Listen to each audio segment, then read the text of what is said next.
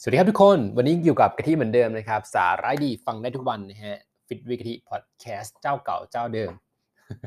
นะฮะก็จาก EP ที่แล้วนะครับที่กะทิพูดไปว่า IF มันคืออะไรการทำงานว่ามันทำอย่างไรน้ำหนักเราถึงลดมีแนวคิดมีไอเดียเป็นอย่างไร แล้วควรทานอาหารประเภทไหนนะครับแล้ววันนี้มาต่อถึง EP ที่ต่อเนื่องกันเนาะก็จะเป็นว่า IF เนี่ยมีกี่สูตรนะครับแล้วก็แต่ละสูตรทำอย่างไรแล้ว มันเหมาะกับใครบ้างนะฮะวันนี้ก็จะมาพูดให้ฟังเลยนะครับว่า คัดมาให้แล้วเนี่ยทางที่อัมราคลินิกเนี่ยคัดมาแล้วประมาณ 6 สูตรนะฮะก็มาเริ่มกันที่สูตรแรกเลยนะฮะก็คือสูตร 5 ต่อ2นะครับ5ต่อ2นะก็คือ 5 ต่อ 2 ก็คือเราเลือกเวลาที่เรากินได้ปกติเนี่ย5วันแล้วก็กินแคลอรี่น้อย 2 วันนะครับ ถ้าเกิดว่า เราเวลาวันที่เรากินปกติเนี่ยเขาแนะนำให้นะครับทางคลินิกแนะนำให้ผู้หญิงไม่ควรทานเกิน 2,000 แคลอรี่นะครับกิโลแคลอรี่นะแล้วก็ผู้ชายไม่ควรเกิน 2,500 แคลอรี่ก็คือนะครับทานแบบนี้ใน 1 อาทิตย์เนี่ยทานแบบนี้5วันเลือกเอาก็ได้ครับวันใดวันหนึ่งก็ได้นะครับ แล้วก็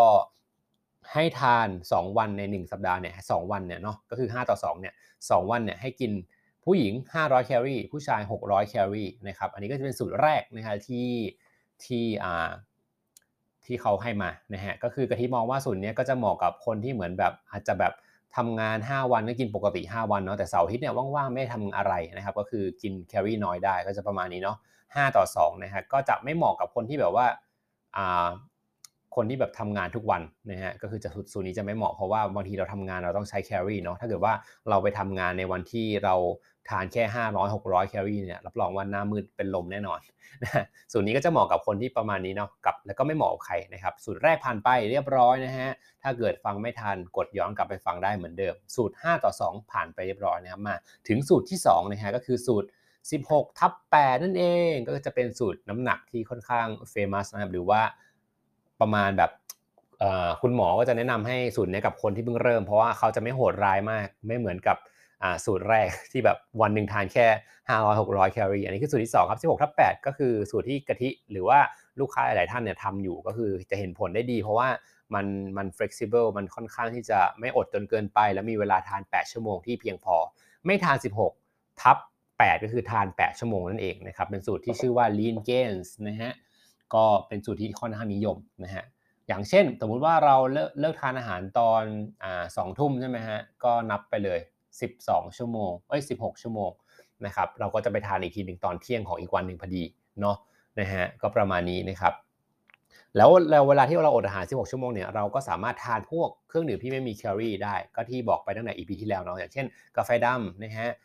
ที่ไม่ใส่น้ำตาลหรือว่าน้ำเปล่า หรือว่าเครื่องดื่ม zero cal ต่าง ๆ ที่แบบแต่งกลิ่นอะไรต่างๆ มากินพวกเก๊กฮวยอะไรต่างๆ ก็ได้เหมือนกันนะครับอ,อันนี้คือสูตรที่2เนาะ16ทับ8ผ่านไปเรียบร้อย อันนี้ก็จะเหมาะกับคนทั่วไปนะฮะคือ working man นะฮะเป็นคือแบบเราอดได้กินตอนเที่ยงฮะก็คือเราไปทำงานได้อะไรอย่างนี้ก็เหมือนสคิปนะฮะบางทีอาจจะสคิปมื้อเย็นไปแล้วตื่นเช้ามากินมื้อเช้าก็ได้เหมือนกันนะครับอาจจะกิน มื้อสุดท้ายอาจจะหยุดที่ประมาณ6โมงเย็นนะฮะแล้วอีกทีนึงก็ตื่นมากินแบบประมาณ 10โมงเช้าอะไรแบบนี้ ถ้าเกิดนับไม่ผิด อย่านับผิดนะนะฮะสำคัญสำคัญนะฮะอะมาสูตรที่ 3 ครับ ก็สูตรเป็น fast fast five นะครับก็คือทาน 5 ชั่วโมงไม่ทาน 19 ชั่วโมง อันนี้ก็จะยกระดับความยากมาของสูตร 16ทับ8เนาะก็คือถ้าเกิดเราทำสูตร 16ทับ8เนี่ยไปเรื่อยๆแล้วร่างกายเกิดความความแบบ เคยชินแล้วนะครับก็สามารถชาเลนจ์ตัวเองได้นะครับว่าให้มันโหดขึ้นนะครับให้ร่างกายเราใช้ไขมันได้มากขึ้น ตอนที่เราอดอาหารก็ขยับมาเป็นสูตรฟาสต์ไฟได้คือทานแค่ 5 ชั่วโมง ไม่ทาน 19 ชั่วโมงนะฮะไม่มีอะไรมากนะฮะก็จะโหดกว่าสูตรโหดกว่า 16ทับ8เนี่ยขึ้นมาอีก1เลเวลนะฮะมาถึงสูตรที่ค่อนข้างเท่นะฮะชื่อเป็นสูตร warrior diet นะครับก็เหมือนเป็นนักรบ จะทานจะอดอาหารกลางวัน แล้วก็ทานแค่หนึ่งมื้อตอนกลางคืนนะครับ ก็จะสอดคล้องกับพวกอ่าไม่ใช่พวกสอดคล้องกับที่เป็นอ่าคล้ายๆ กับการอดอาหารของพระสงฆ์นะฮะหรือการถือศีลอดของชาวมุสลิมนะครับเป็นการรับประทานอาหารได้เพียงแค่มื้อเดียวนะครับอาจแบ่งเป็น 2 แบบนะฮะระยะเวลาในการทานอดอาหารจะอยู่ที่ 19 ถึง 20 ชั่วโมงก็ได้แล้วแต่นะครับอาจจะทาน 4 ชั่วโมงอด 20 ก็ได้นะครับ อาจจะอดกลางวันกินกลางคืนอาจจะอดกลางคืนกินกลางวันก็แล้วแต่นะครับขอแค่มื้อเดียว แต่ข้อควรระวังสำหรับคนที่ทำแบบนี้นะครับก็คือ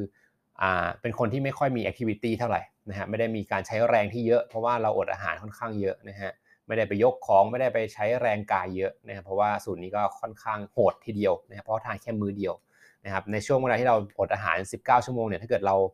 นะฮะ นะฮะดันทุรังไปทำอะไรสักอย่างหนึ่งอาจจะหน้ามืดเป็นลมได้นะฮะก็ไม่แนะนำสำหรับคนที่ใช้ร่างกายเยอะๆนะครับสำหรับสูตรนี้เหมาะสำหรับก็พวกอ่าคนที่แบบอะง่ายๆเขาพูดมาแล้วเนาะเป็นพระสงฆ์หรือว่าอะไรเงี้ยทานแค่มือเดียวเนี่ยก็จะเหมือนแล้วเขาเขาได้ทำ IF ไปในตัวนะครับประมาณนี้เนาะนะฮะก็จะเน้นทานแคลอรี่ต่ำเหมือนกัน แต่ก็เนี่ยกะทิแนะนำเลยว่าสูตร Warrior Diet เนี่ยแน่นอนว่าทานแค่มือเดียวเนี่ยแต่ว่า ทุกคนต้องวางแผนการทานให้ดีนะครับว่าหนึ่งเลยมื้อเดียวที่เราทานเนี่ยสารอาหารเราเพียงพอไหมนะครับพวกวิตามินแร่ธาตุแป้งไขมันโปรตีนต่างๆเนี่ยมันเพียงพอไหมนะฮะแต่สูตรนี้ก็ไม่แนะนำสำหรับกะทิเนาะก็มันน่าจะโหดเกินไปนะฮะแนะนำให้แบบทานหลาย ๆ มื้อดีกว่า ให้ร่างกายค่อยๆดูดซึมไปนะฮะแต่ก็ไม่ผิดไม่ถูกถ้าเกิดใครอยากลองสูตรนี้ลองได้เลยนะฮะโอเค ผ่านไปครับ อันนี้สูตรที่เท่าไหร่แล้วนะหนึ่งสองสาม สี่อะสูตรนี้ warrior rate คือสูตรที่4นะฮะอ่าต่อไปก็คือสูตรที่ 5 ก็คือสูตร eat stop eat ก็คือกินหยุดแล้วก็กินนะครับก็คือ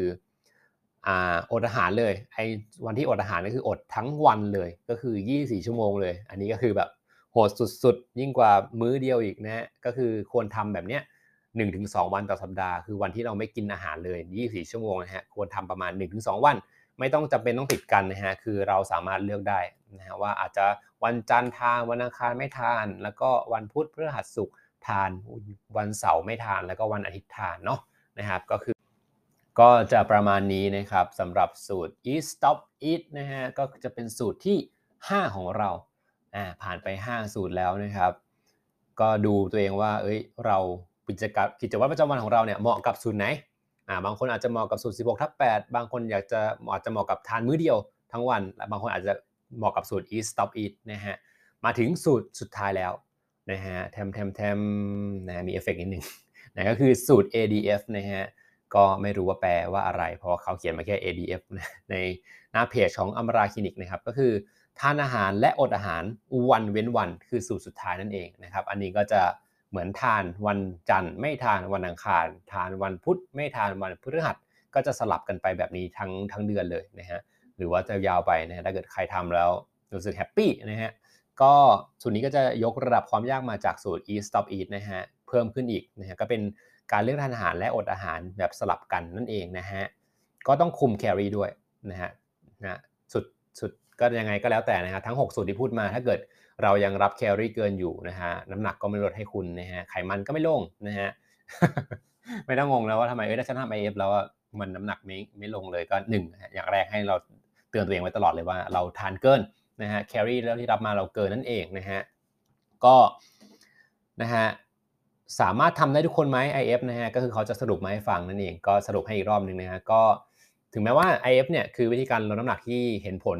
ได้อาจจะเห็นผลแบบ 7 วันแรกได้เยอะที่สุดเนี่ยแล้วก็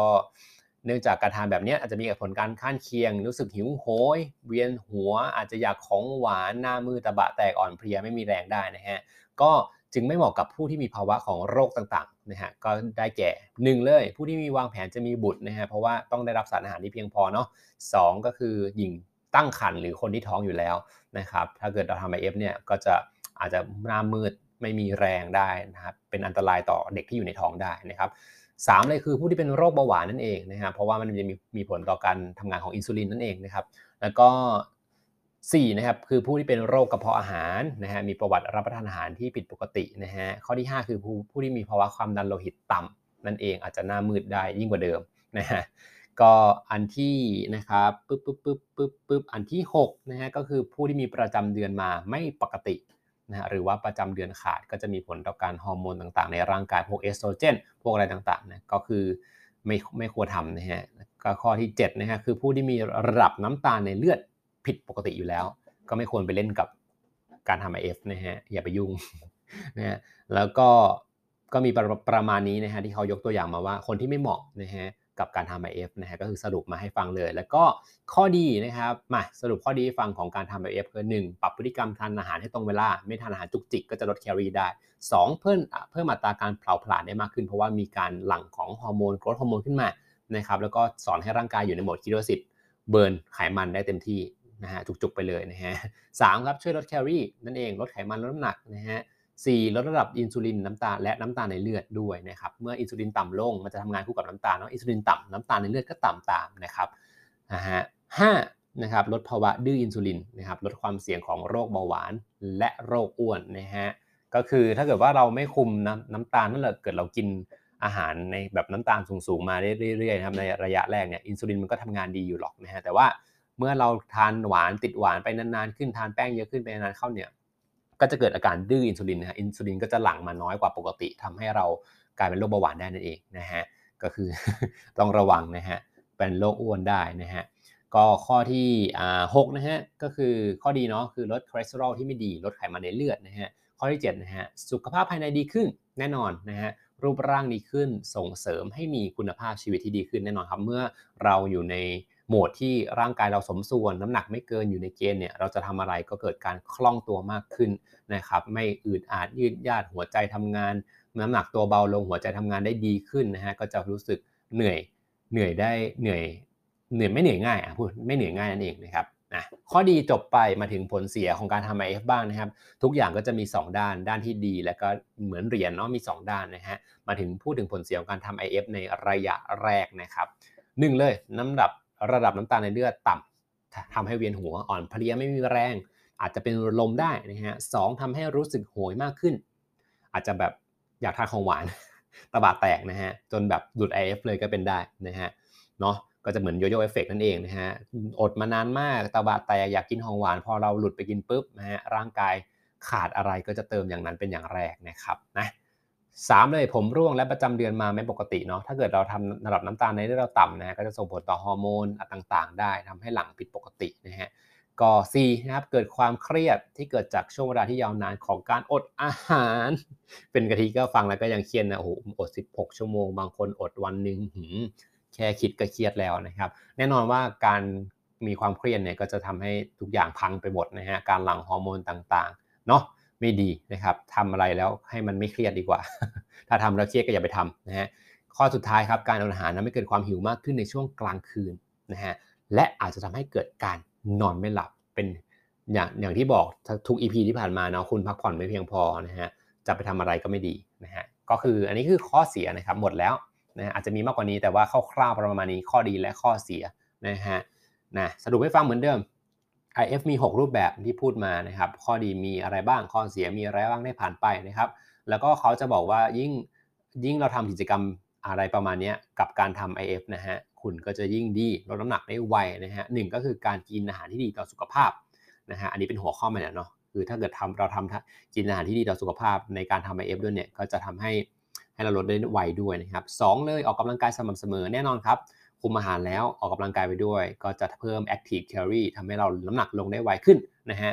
สามเลยนับ calorie นะฮะอันนี้ไม่ขาดขาดข้อนี้ไปเป็นเป็นไปไม่ได้นะครับก็คือต้องนับ เพราะว่าเราต้องกินไม่เกินนะฮะที่เราทำ IF นะฮะสี่เลยมีวินัยในตัวเองอย่างเคร่งครัดนะครับ เพราะว่าบางทีเราอาจจะแบบ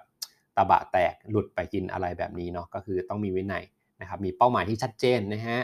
ประมาณนี้เนาะก็คือ IF มีทั้งหมด 6 สูตร มีข้อดีอะไรบ้างข้อเสียอะไรบ้าง 6 สูตรนี้เหมาะกับใครบ้างแล้วก็ถ้าเกิดเราทำอะไรกิจกรรมต่างๆเนี่ยที่บอกไปออกกำลังกายคุมอาหารเนี่ยควบคู่กับการทำ IF ด้วยเนี่ยมันก็จะทำให้เราลงไวแบบ double เลยนะฮะเนาะวันนี้ก็ EP นี้นะฮะจบเป็นที่เรียบร้อยก็จะนานนิดหนึ่งเพราะว่ามันค่อนข้างมีหลายสูตรนะฮะแล้วก็ถ้าเกิดใครฟังไม่ทันเหมือนเดิม ย้อนกลับไปฟัง เหมือนบังคับในตัวนะฮะ ก็ต้องขอตัวลาไปก่อนนะฮะวันนี้สำหรับ FC IF ทุกคนนะฮะบ๊ายบาย แล้วเจอกันใหม่ EP หน้านะครับ กับ content ใหม่ๆ โดนใจโดนใจ เจอกันวัยรุ่น สวัสดีครับ